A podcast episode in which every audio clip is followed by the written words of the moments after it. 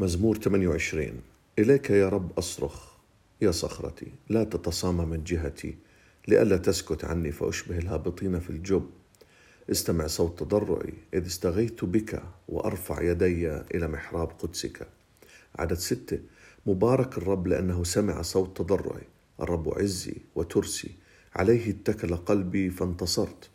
ويبتهج قلبي وبأغنيتي أحمده.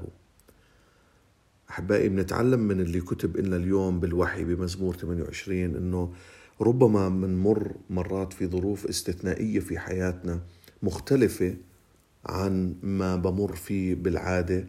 ربما أنا بموسم مختلف عن الموسم اللي راح.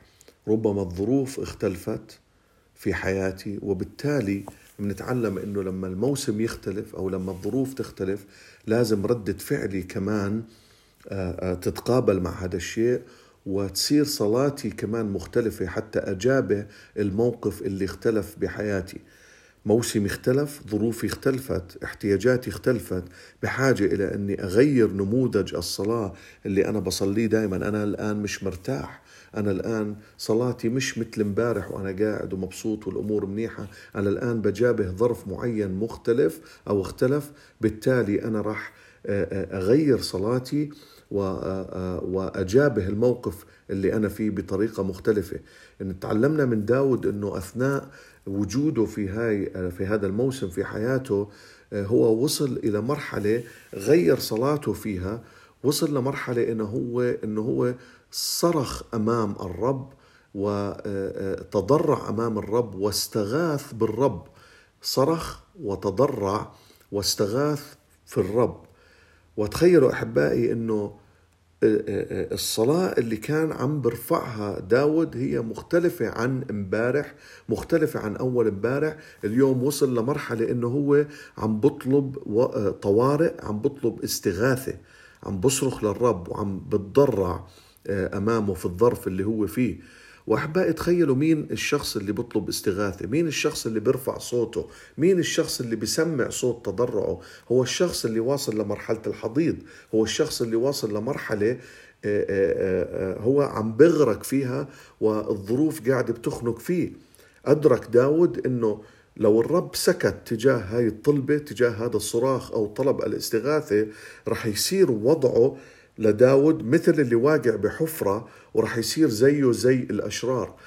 أدرك داود آه، آه، إنه إذا الرب ما استجاب لطلب الاستغاثة راح يكون وضعه سيء جدا جدا. أيضا أدرك داود آه، شيء مهم جدا إنه هو لمين بصرخ هو بصرخ لصخرته. واليوم إحنا بدنا نتعلم إنه إحنا لما بنصرخ للرب بطريقة مختلفة لظروف مختلفة بدنا نعرف إنه إحنا عم نصرخ للصخرة في حياتنا. إحنا عم نصرخ للقوة اللي أكبر منا. اللي بيطلب طلب استغاثة هو في إدراك تام إنه هو ما عنده قوة إنه هو ينقذ نفسه.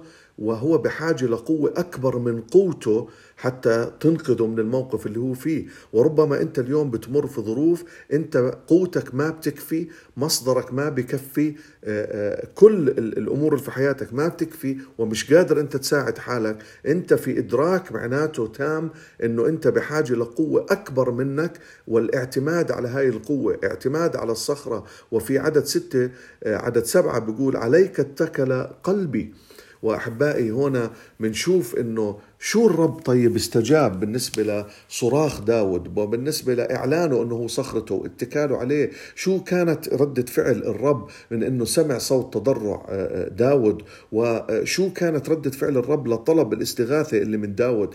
بما أنه أحبائي هو الرب ثابت في مبادئه وهو إله أمس واليوم إلى الأبد وهو آه، كتب لنا هاي الأشياء بالوحي حتى يعلمنا شو ردة فعله. اليوم بدنا نتعلم أنه ردة فعل الله تجاه تجاه طلب الاستغاثة من داود كانت أنه ما خزاه سمع صلاته وأنقذه. في عدد ستة بيقول داود مبارك الرب. ليش؟ لأنه سمع صوت تضرعي. أنا طلبت استغاثة وبباركك يا رب وبشكرك يا رب آه، آه، وبغني لك يا رب وقلبي يبتهج فيك يا رب لأنه أنت سمعت يا رب طلب الاستغاثة تبعتي. اليوم يا رب بعلن أنك عزي وترسي وعليك قلبي يتكل. كانت النتيجة واضحة.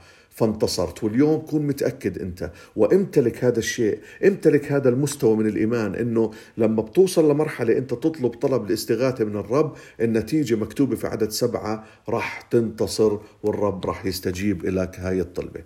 خلينا أحبائي نصلي مع بعض اليوم بهذا الفكر. باسم يسوع المسيح يا رب. إحنا اليوم بظرف استثنائي. أنا اليوم بظرف استثنائي وبحكي لك يا رب إذا أنت ما تدخلت لطلب الاستغاثة يا رب إذا ما إذا ما سمعت يا رب صوت صراخي وصوت تضرعي بصير مثل اللي واقع بالحفرة بصير مثل الأشرار. لكن اليوم أنا بعتمد عليك يا صخرتي. أنا اليوم قلبي يتكل عليك وأنا متأكد يا رب إن اللي إنه هذا اللي كتب مثل ما صار يا رب في الماضي مع أبائي وأجدادي. أنت تبقى ثابت في مبادئك يا رب. أنت هو إله أمس واليوم إلى الأبد. مثل ما يا رب أبائنا وأجدادنا صرخوا إليك وأنت ما درت وجهك عنهم اليوم ما راح تدير وجهك عني يا رب. أنا بعلن أنه أنا يا رب راح أنتصر حتى لو ما شفت الأمور على أرض الواقع الآن لكن أنا متأكد بما أنه أنت استجبت بهذه الطريقة لهذا لهذه الطلب الاستغاثة أنت اليوم راح تستجيب لي باسم يسوع المسيح. آمين.